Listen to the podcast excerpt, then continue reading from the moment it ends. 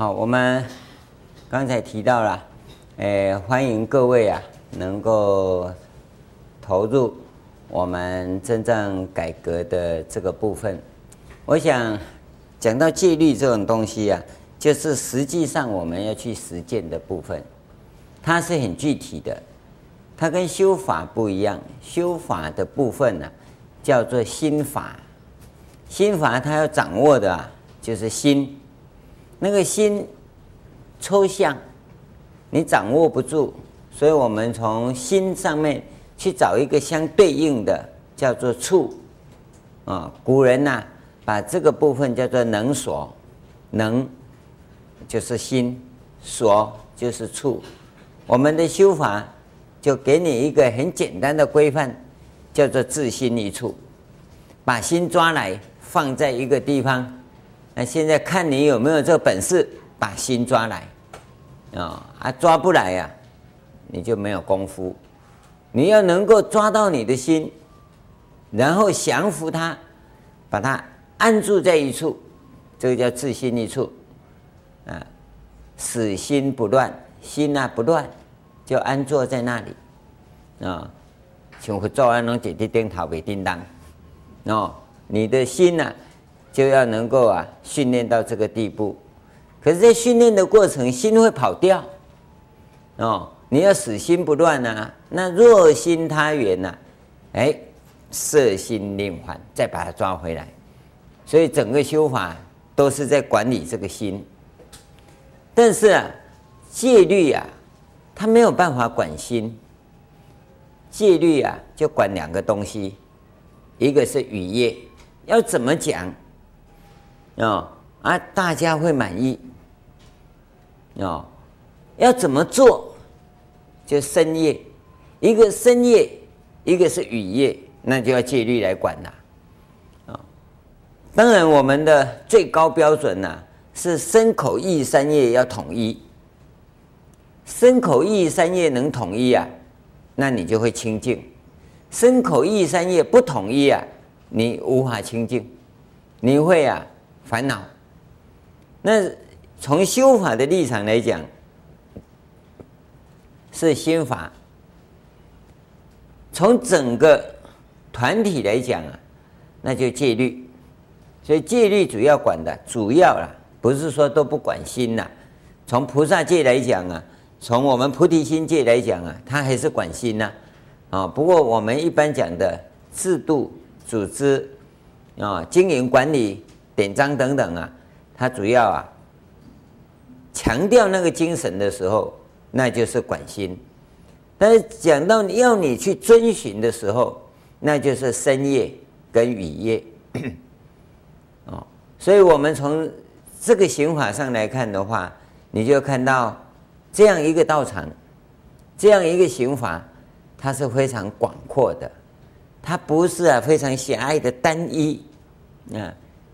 师傅，牛奶可不可以喝？嗯，师傅说可以。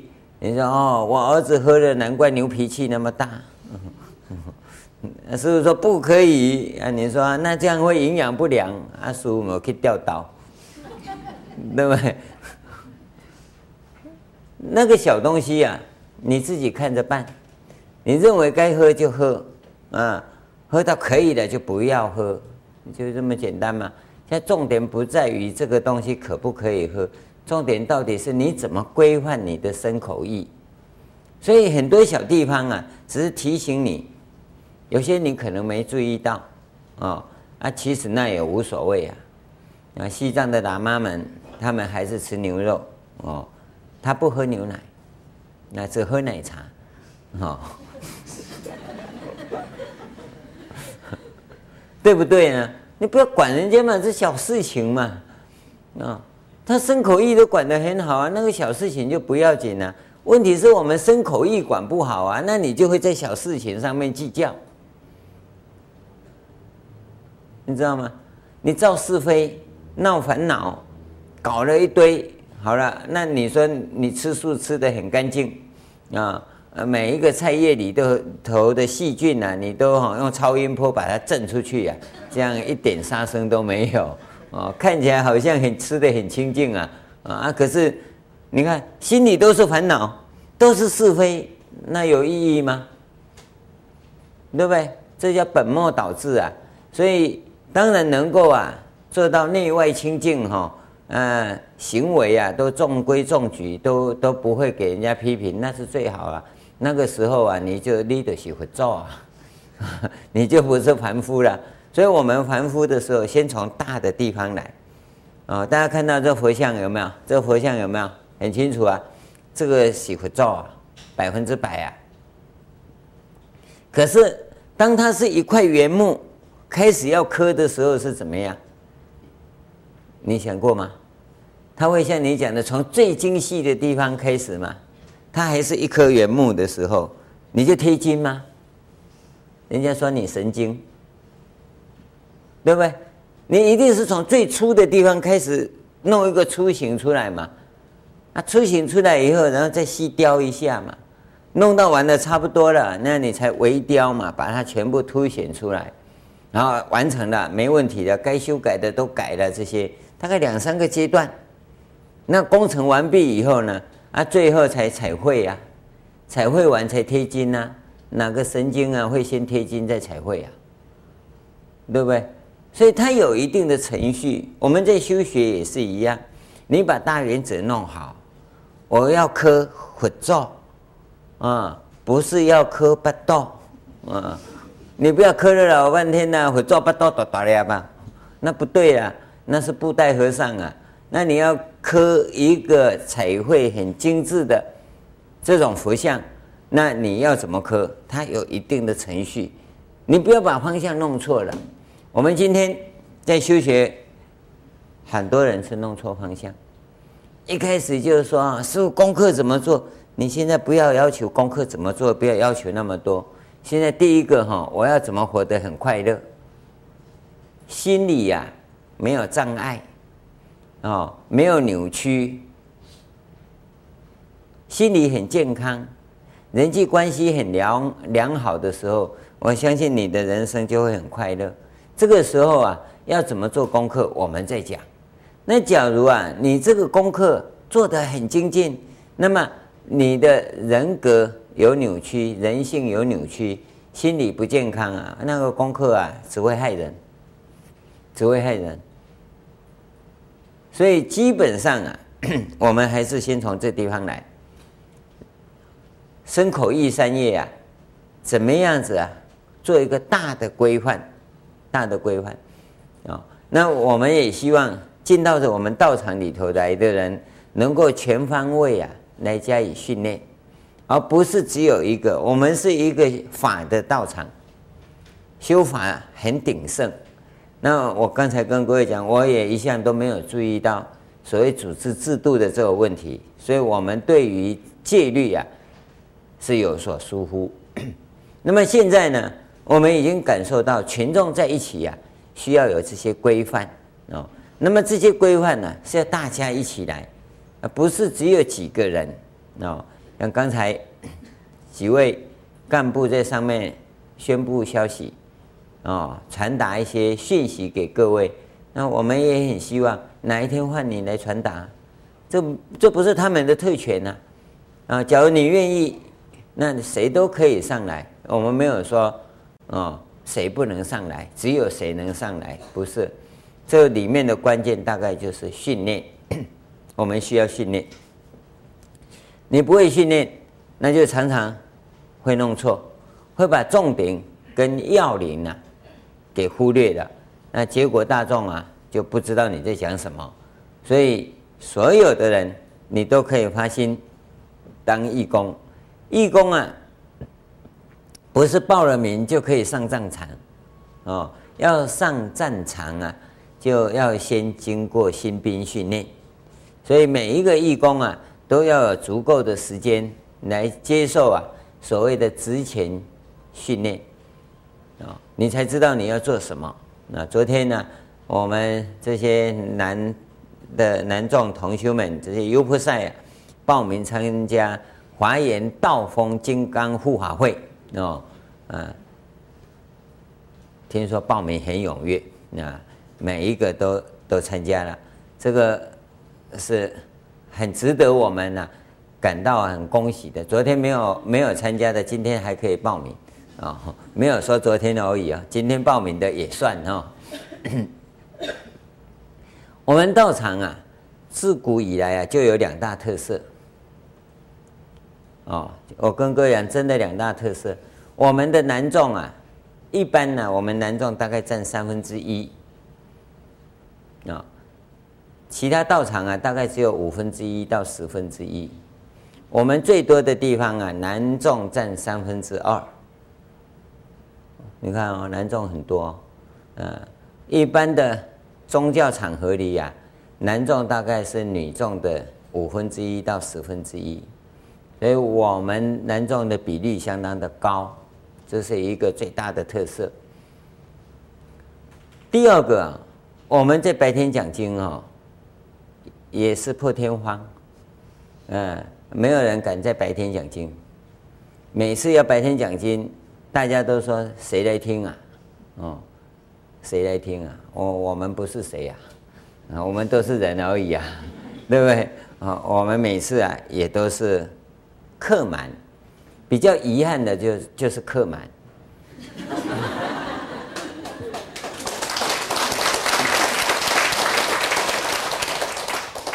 我不知道你鼓掌是什么意思啊？我的意思是说，应该要爆满才对。从最早我们在在那个叫什么清泉会馆呐、早上讲经啊，就发生这种情况，满满的，坐不下去，坐到隔壁的小房间去，坐到楼梯口去，这个就爆满。那是早上时间，我我们有几个同学在那个时候就有听啊。我们在宁波西街的时候，中午讲经那是比较例外，因为中午讲经啊，是有很多上班族，像劳保局那个时候叫劳保局啊。啊，那边的同学啊，都过来听。我们那十几坪的地方啊，最多人数可以做到一百个人，比比这个禅堂还小的地方，挤到一百个人，你你我不知道他们挤到哪里去了，啊，怎么挤出来的那些人我也不知道。啊，在顶楼一个小地方，那加盖的，啊，不算不算违建了，还有建造，些十坪的小地方，你看看，白天人还那么多。我们在中立那个时候早上三点半开始，啊，还是客满，啊，没有爆满，啊，在高雄十三楼顶楼啊，早上四点半讲讲经，早上四点半呢，照样哎，嘉宾满座，啊，所以是早上是晚上都一样，可见我们这个时代。同修们求法的心呐、都很热切，都很热切。那也可以证明说，我们这个时代的同修啊，福报都很大，福报很大。当然我很清楚，礼拜三讲就礼拜三的人，礼拜四换过来礼拜四啊，礼拜三的人就不见。嗯，礼拜四，礼拜四的人来。早上讲有早上的人，下午讲有下午的人，晚上讲有晚上的人。我是你知道我是很高拐的人呢、啊，我会把是一大早三点半跟四点半照样有人听。那为什么呢？可见这个法有它的适应性，非常广泛，也非常的普遍啊。而我们在座当中给各位委屈的就是啊，我们层次啊，众生非常的大，你有第一次来的人。他也要这样听，听了十年的人，他也要这样听，那你就可以知道，第一次来听的人跟听十年的人的那种感觉啊，那是不一样的，对不对？可是呢，师傅也要有那个本事啊，哦，让第一次来听的人也会听得下去啊，听十年的人也不会讨厌了哈。哦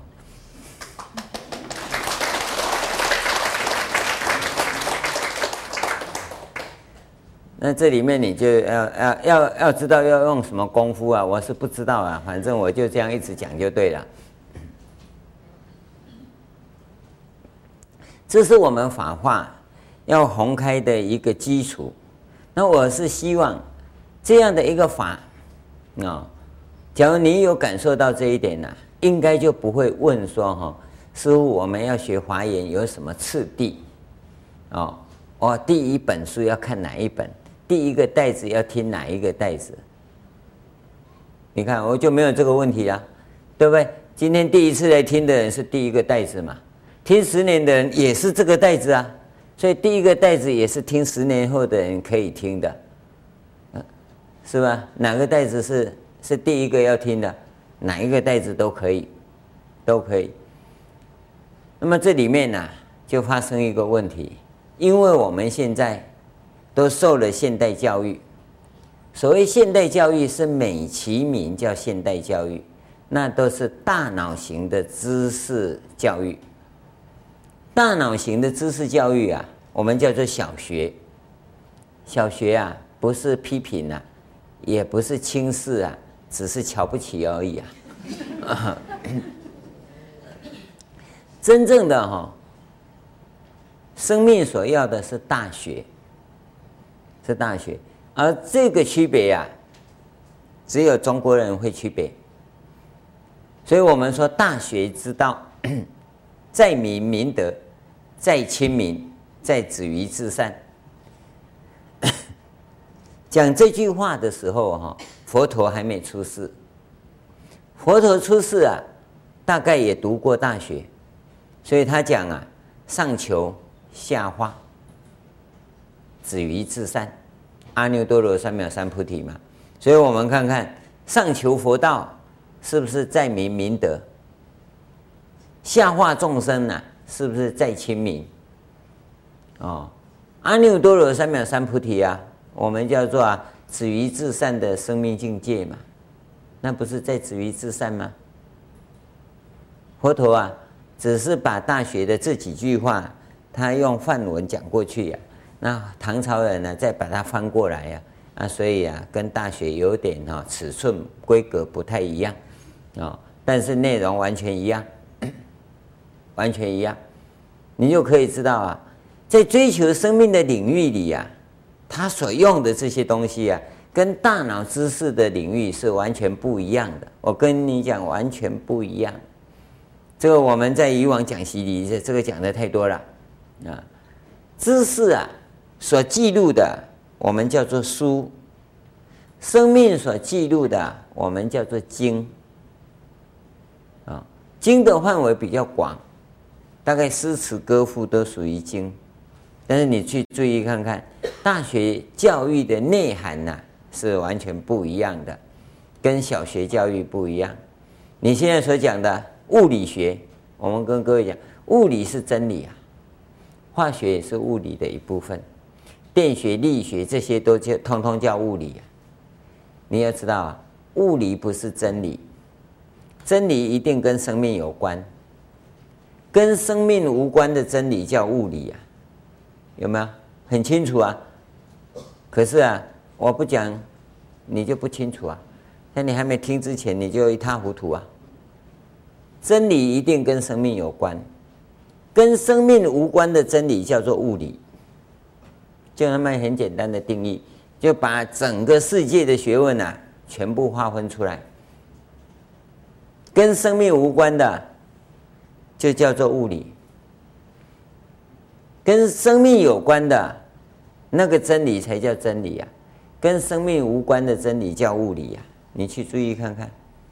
所以我们学大学呀，就是学跟生命有关的真理；学小学呀，就是学跟生命无关的真理。啊，相对论，我们不知道，我们也活得很好，对不对？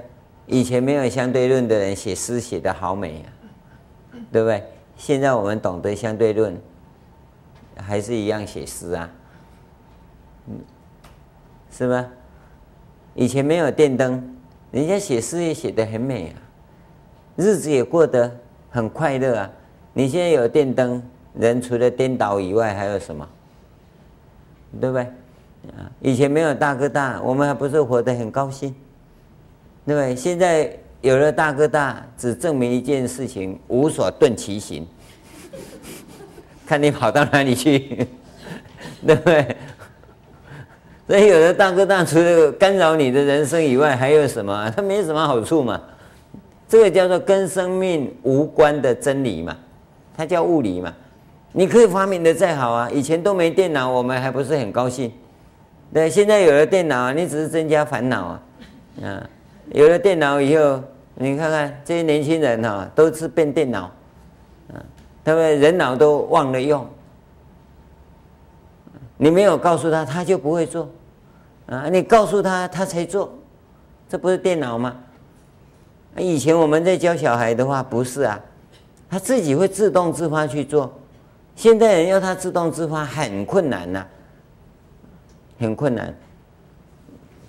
这个就是大学、小学之间的差别。而我们今天这个大学教育要把它扩大出来，让更多的人呐、来蒙受这个福利，那你就应该呀、啊、挺出来，站出来来护持它，让我们这个单位啊，这个制度啊。能够弄得更完美，能够更好。我们期望各位啊，这个制度要好，是要各位来参与。你不要等着说师父把制度弄好，我再来。我弄好你也没用啊，你不知道怎么用。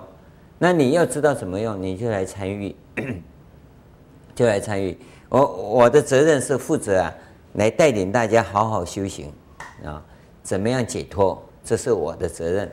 制度要怎么做好？我只能够说敞开胸怀，我们大家共同来参与，那这个大家才会弄好。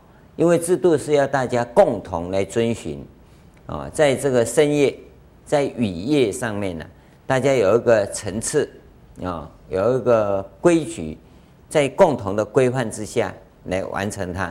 因为它是大家要去实践的，不是我要去实践的。啊，我要告诉大家的，要带领大家实际参与的是修法的部分，禅法怎么修，密法怎么修，净土啊怎么修，啊是这些东西。那么戒律的这个部分呢，我是希望说我们大家一起来参与，把制度弄好，让大家在现有的我们这个时代啊，这个小学因为很发达，典章制度啊很完成。很很很完全呐、那也相当的成熟啊、不管呢、各种理论、各种工具啊，都相当的充沛。那我们不可能去了解那么多。那么各位呢，你在工作岗位上有很多所谓 CEO 啊、MBA 啊啊，还有啊，还要再建立什么 CIS 哦，这个反正我会念，我不懂里面是什么啊。哦这个我希望各位啊，我们一起来啊，让这个单位啊，能够啊变成一个亮点啊，让社会上的人都看得到，然后啊能够加入，那这个法化的宏开啊，才能真正啊去饶益众生。所以这个是希望各位啊能够投入，能够参与，而不是啊我一个人的事啊。我们只能够说成为一个代表。那么希望大家都能够很踊跃的参与，让每一个华严人呐、华严的信徒、华严的弟子啊，都能够让人家看到说，嗯，这个哈、哦、才是学佛人啊！不要老老是让人家说，哦，嘿呀，原来的是我学佛的啦，无奈安呢，那你就完蛋了。学佛人呐、要能够让人家一看。就竖大拇指哦，原来你学佛，难怪这么优秀。你不要老是那边哦，还得加菜呀。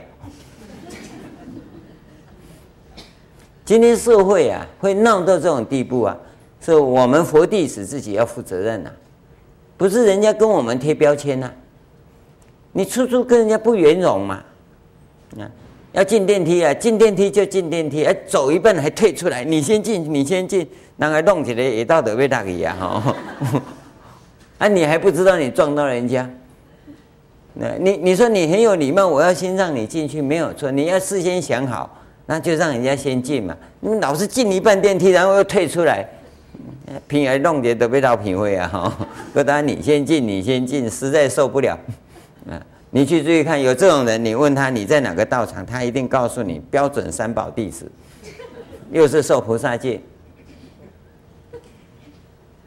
他的悲心我们可以体谅啊，那个做法，根本就不对。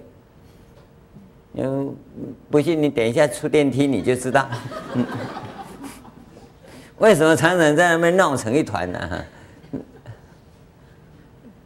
这个就是啊，行为的规范嘛。那我们是需要透过教育，但我们在这个地方跟你讲这些，也只能够点到为止啊。要怎么教育训练呢？那那你需要有有一套生活公约的教育训练嘛，从实际生活中来。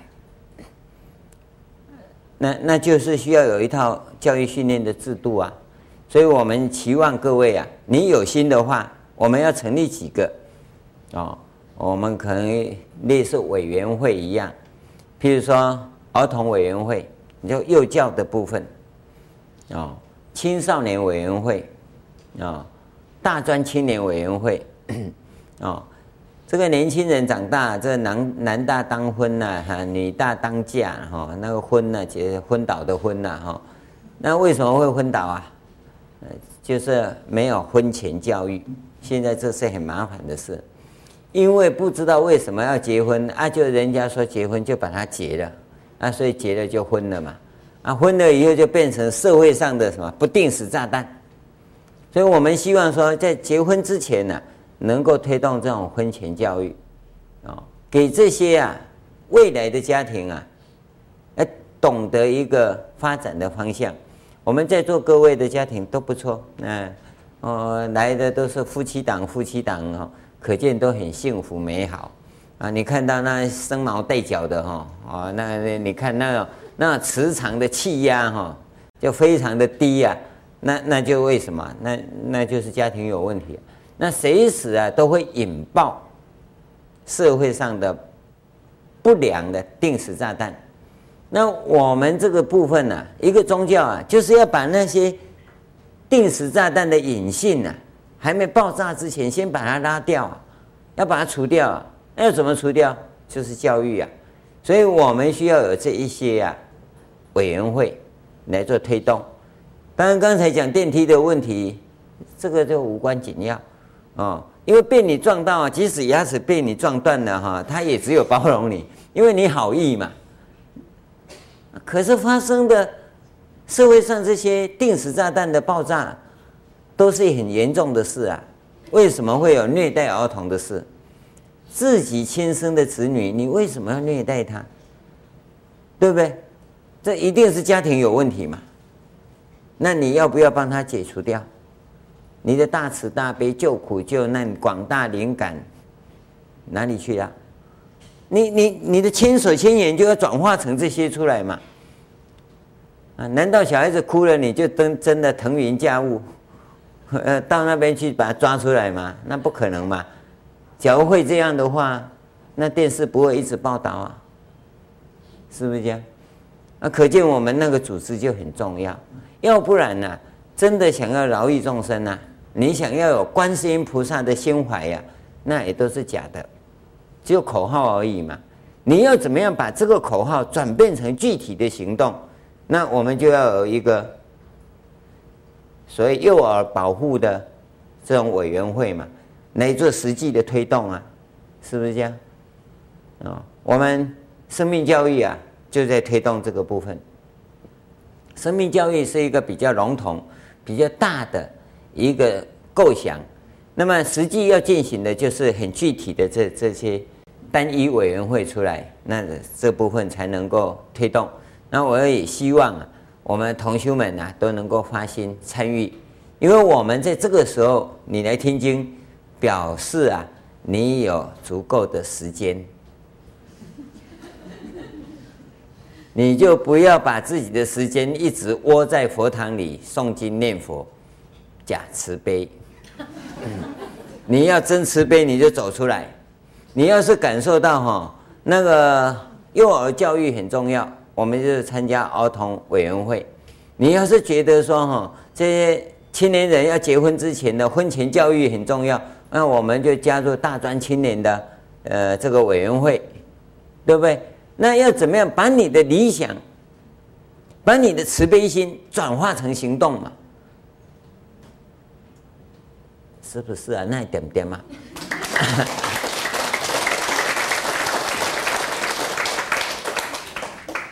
好像讲得很不精彩呀、啊，哩哩啦啦哈，皮破球。我我我我们行政人员有没有做那个报名表格啊？昨天、哦，马上发，今天全部交回来。啊，这个效果应该要学起来。今天表格要没有弄好，明天呢、哦，似乎又要强迫中奖了哈、马仔招了料，拢不往来听经。明天来的话就讲报名表，哇，你自自自己挑一个，或者你想要做哪些，你可以发起。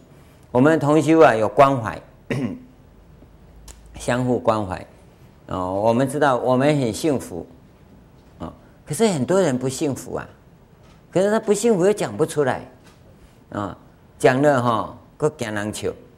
啊，不讲哦，家己笑，对不对？那苦笑嘛，哦，啊，自己选择都要昏倒了，要怎么办呢？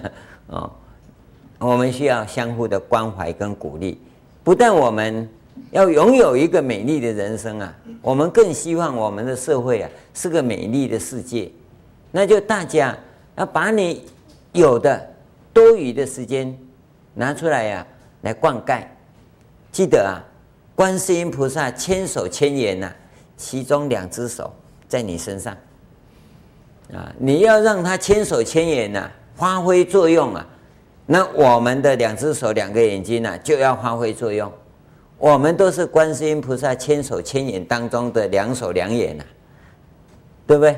大威德金刚啊，有一千只脚啊，有两只在你身上，知道吗？所以要走出来，要我们自己要投入，要把那个理想啊转化出来。你不要退在后面，嗯，看人家在做，嗯，好像在演戏，对不对？要自己走出来，这里面有很多的酸甜苦辣，你要去经验啊。你你想关怀众生，众生会很讨厌你，你知道吗？你不要以为啊，我我个人来讲啊，算福报比较大。因为都是大家来找我，所以我不要走出去。可是我们是要走出去呀，所以我希望大家能够参与，真的关怀，也不一定要你哈去怎么钻人家的隐私出来报告哈，没有做这回事啊。人家有什么秘密不要人家知道啊，那你你就不要跟人家公开。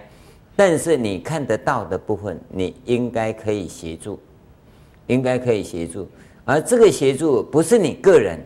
是我们汇报到这个委员会来，由这个委员会啊来推动哦。那么他需要一些组织，可能要跟市政府啊申请什么执照。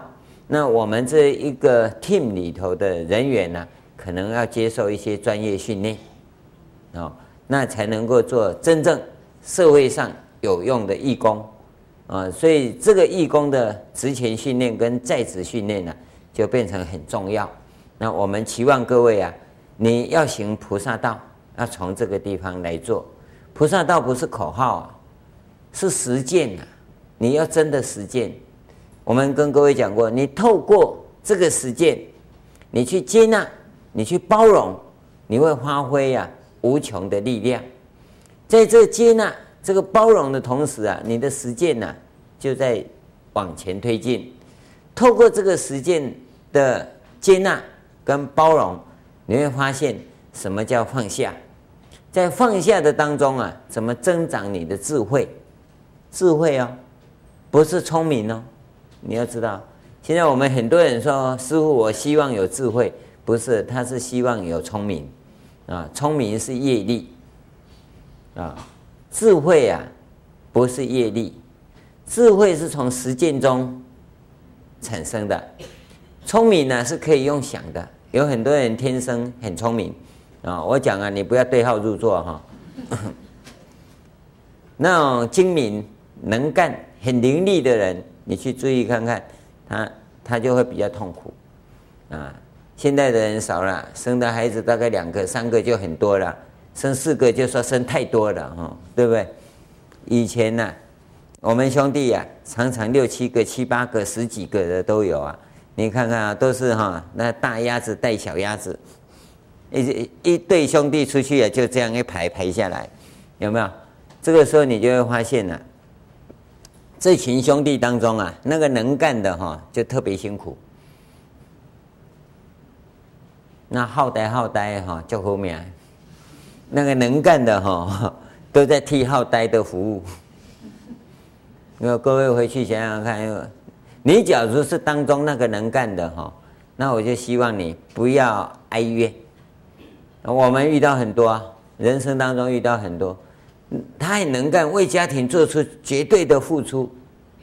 那现在时空一转移啊，那好呆的突然后面起来哈。那个精明能力伶俐的哈，变成很歹命，有没有？他前辈子的努力跟付出啊，就白费了。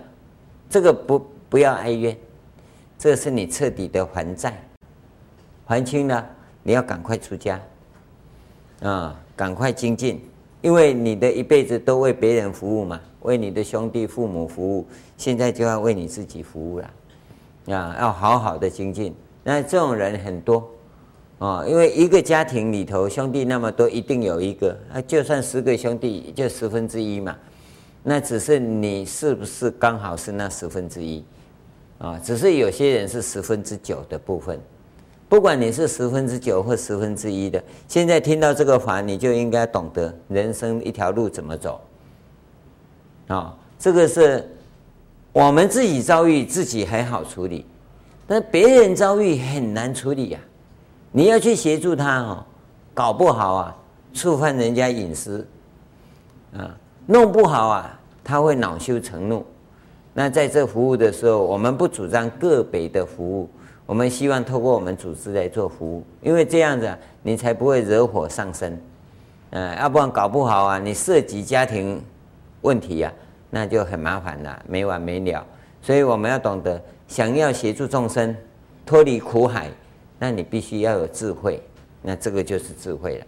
所以这个组织制度啊，我们需要做啊。我们有足够的资源，同学们也都很花心，但是我们一直没有这个制度，不能让它发挥作用。所以常常为了要如何协助众生呢，我们自己就大打出手哈。大打出手是没有啊，那是比较过当的形容词啊。但是哈，因为这样而吵架，吵得哈两败俱伤啊，却是经常有的事。因为我们没有一个良好的制度，所以这个部分呢，我希望我们的制度要赶快建构起来。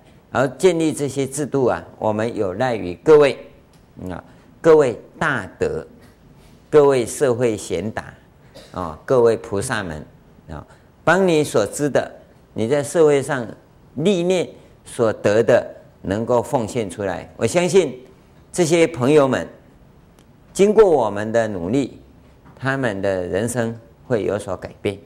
那这个就是各位无量无边的功德，无量无边的因缘，无量无边的福报。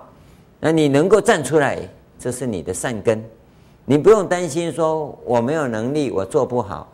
我相信我们的社会啊是有良好的典章制度，我们有足够的。工具有足够的理论可以来协助我们，我们经过训练可以做得更好。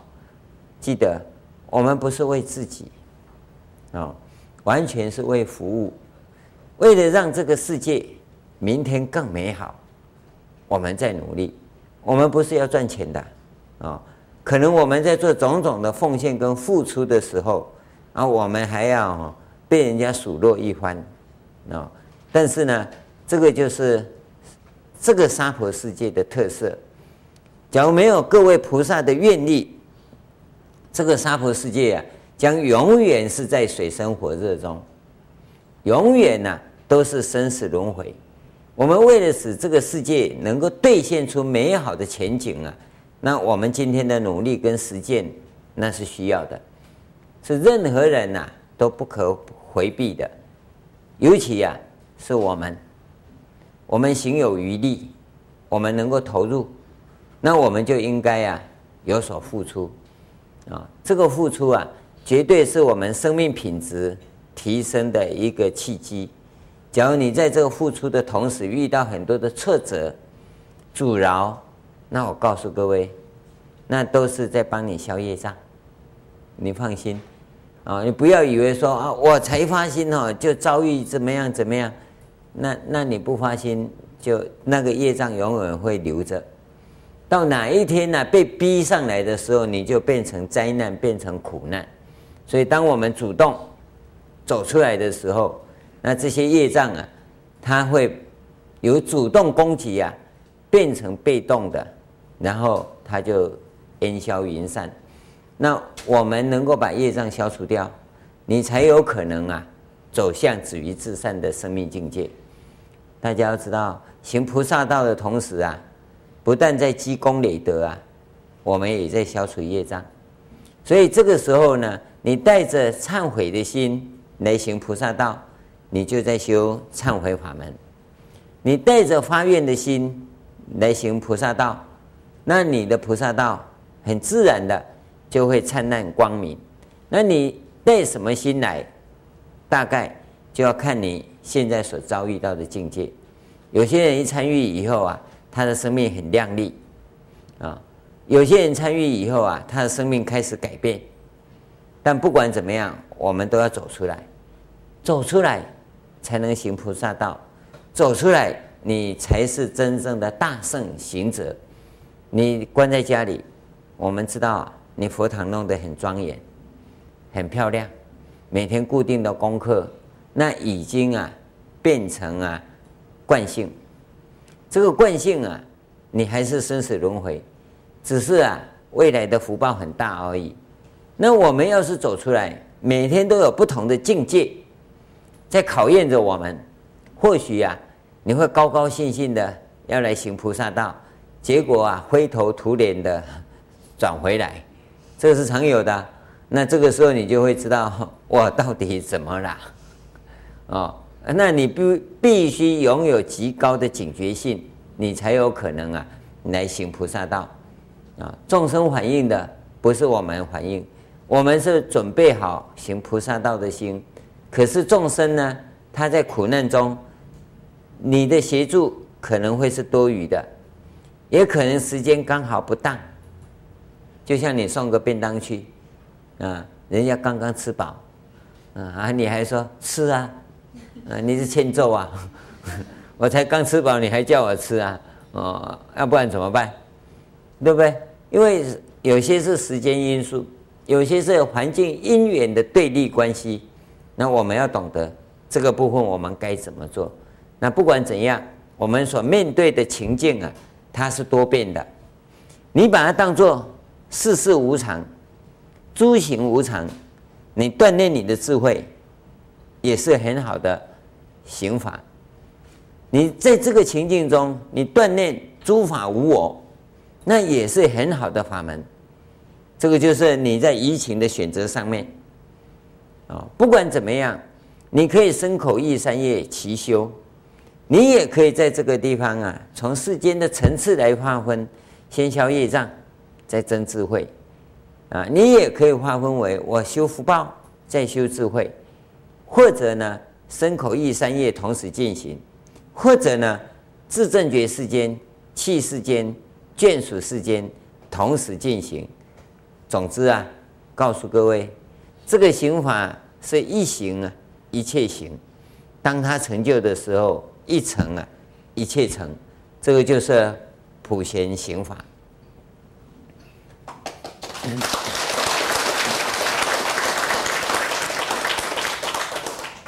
我们在经典里头看到啊，一成一切成，那好像咒语啊，怎么有可能一成一切成啊？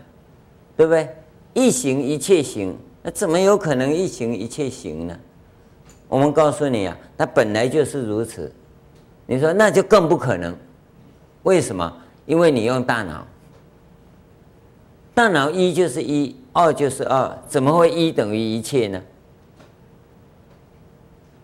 而、我们告诉你，生命的本质啊，本来就一等于一切。我们也跟各位举过例子啊，对不对？这些例子很清楚啊。一是什么？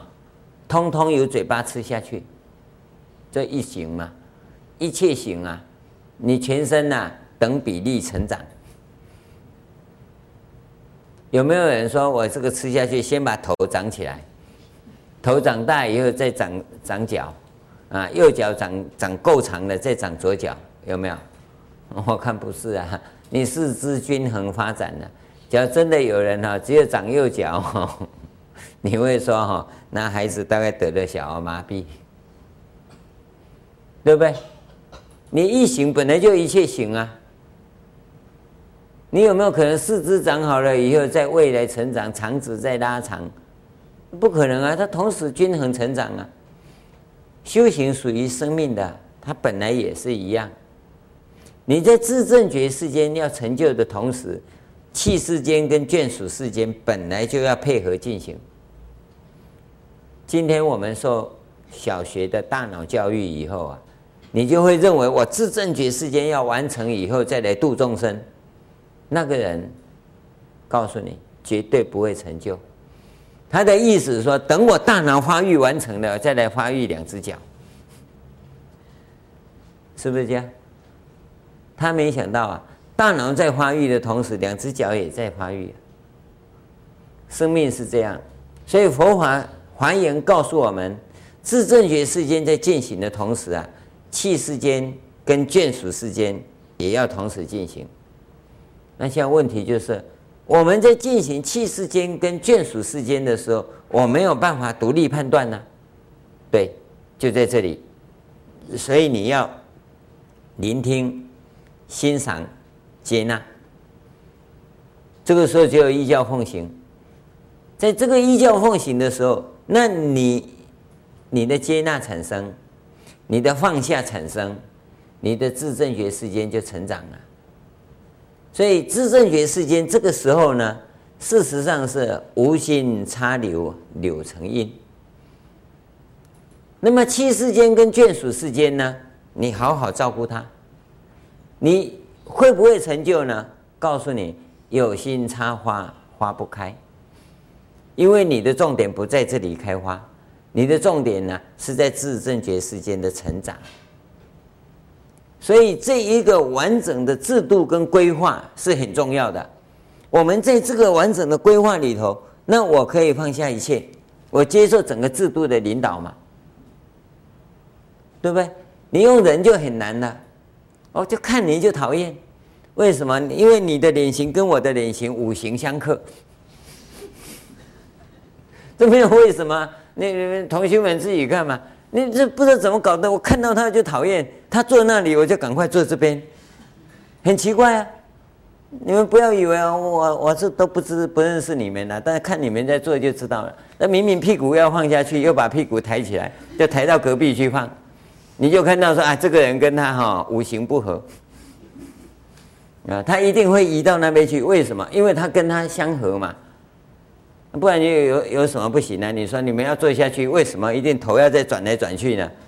你蒙着眼坐下去，不就坐下去吗？金素西呀，啊，仔仔那个接落去啊，那奇怪，屁股放一半就拿起来，就移到旁边去坐，为什么？因为你有不合的情况。跟人相处啊，就会有这种情况。那要你怎么放下？你放不下，因为我们信心还不够，我们还都是凡夫嘛，所以这是正常的反应呢。因此，我们这里就要有一个完整的制度。这完整的制度，你要真的能够建立 你的信心，说我在道场我可以放心，这个就产生了。现在制度角没有，谁到道场来都不放心呢，对不对？所以我们期望各位啊，我们。贡献心力，把道场的组织制度给弄好，把他的典章，把这个管理啊经营制度给弄好，那我们大家来啊，都可以啊，很安心，不会恐惧。那这样的话，我们要饶益众生呐，要进行真正的训练呐，那就好办了。要不然大家在来到这个地方啊，都战战兢兢的。跟这个人讲话好像也不对，跟那个人讲话也不对，哦啊，尤其啊，有时候跟人讲话好像在跟老虎讲话一样，哦啊，经常就那里吼一声、啊，这里吼一声、啊，啊，我那一天才跟大家讲，本来明天要做个皈依啊，结果我们里面发生一个问题，就是皈依到底要用哪一种皈依？那皈依总共只有一个啊，啊，怎么还有哪一种皈依啊？原来我们这里根本把皈依我们的方法解读错误。我本来是说，那既然他选择来这里皈依，就有认同我们道场。既然认同道场啊，那你就应该发心。哦，把这个家给顾好，把这个大家三宝的家顾好，这个是重因呐。那你将来呀、啊，要成家立业啊，就是下辈子啊，或者你的子孙呐、要成家立业，他就很简单，因为有良好的因嘛，对不对？所以你应该啊，在他们要皈依的同时啊，鼓励信众们啊，发心护持道场啊，这样很简单嘛。对不对？那么护持道场就问我说要怎么护持啊？我们说基本上就是消灾八度点灯嘛，那不是很简单吗？那一年三千块啊，三个选两个嘛，或者一个也不要紧嘛。好了，就这么简单了。这样话讲回来，你要皈依要缴六千块啊？那也变了呢？嗯，和尚讲的。要皈依啊，三个选两个嘛，啊，一个三千块啊，两个六千块啊，哦啊，所以现在呢，后来我说啊，算了算了，不要了啊，要皈依就结缘皈依了，叫你们讲讲了老半天，就是皈依要缴六千块，好了，现在又跑出来就两种皈依，一种要缴六千块，一种是随便啦，那要命吗？我是跟你讲，你要教育信众嘛。啊，他既然要来皈依，就给他一个机会，花心护持道场嘛。啊，结果变成和尚说要皈依要缴六千块。哦，我吼，你佛教界爱个出钱没？好心没？啊哈哈，哈，好，你安尼比来吼，我诶吼，遐个吼佛教的批判者吼，千刀万剐，你看看。话不是这样讲啊，但是怎么会变成这样？因为我们制度不完整嘛，弄到最后怎么会跑出这种东西来呢？本来是好心好意的告诉你说，你告诉信众要皈依的话，给他们一个机会。那既然来了就是认同这个道场，既然认同这个道场，应该给他们发心的机会。怎么弄到最后变成我规定？这个叫做败给你了，被你打败了。这个就是我们制度不够健全的一个结果，啊，所以人家在批评呢，我们只有承受。为什么？因为我们弄不好嘛。那我是希望说，像这一类的事情呢，尽快可以完全消除掉，不要老是发生。那我们华严道场还得了啊？啊，要皈依就要有钱才能皈依啊，啊，没钱还不能皈依啊，对不对？我们不是这个意思啊。就告诉你谁缘谁分谁利嘛，啊，你把机缘告诉他，啊，他发心发心不发心无所谓嘛，但是你要教育他，因为这个因是很重要的。为什么要大家护持道场？要顾这个家嘛，这个是一个种因的机会嘛，啊，你将来呀、啊、才有一个很好成家立业的好结果嘛，啊，搞了老半天了，准备套会。好，我们这个部分就跟各位讲到这里。今天我们到这里告一个段落。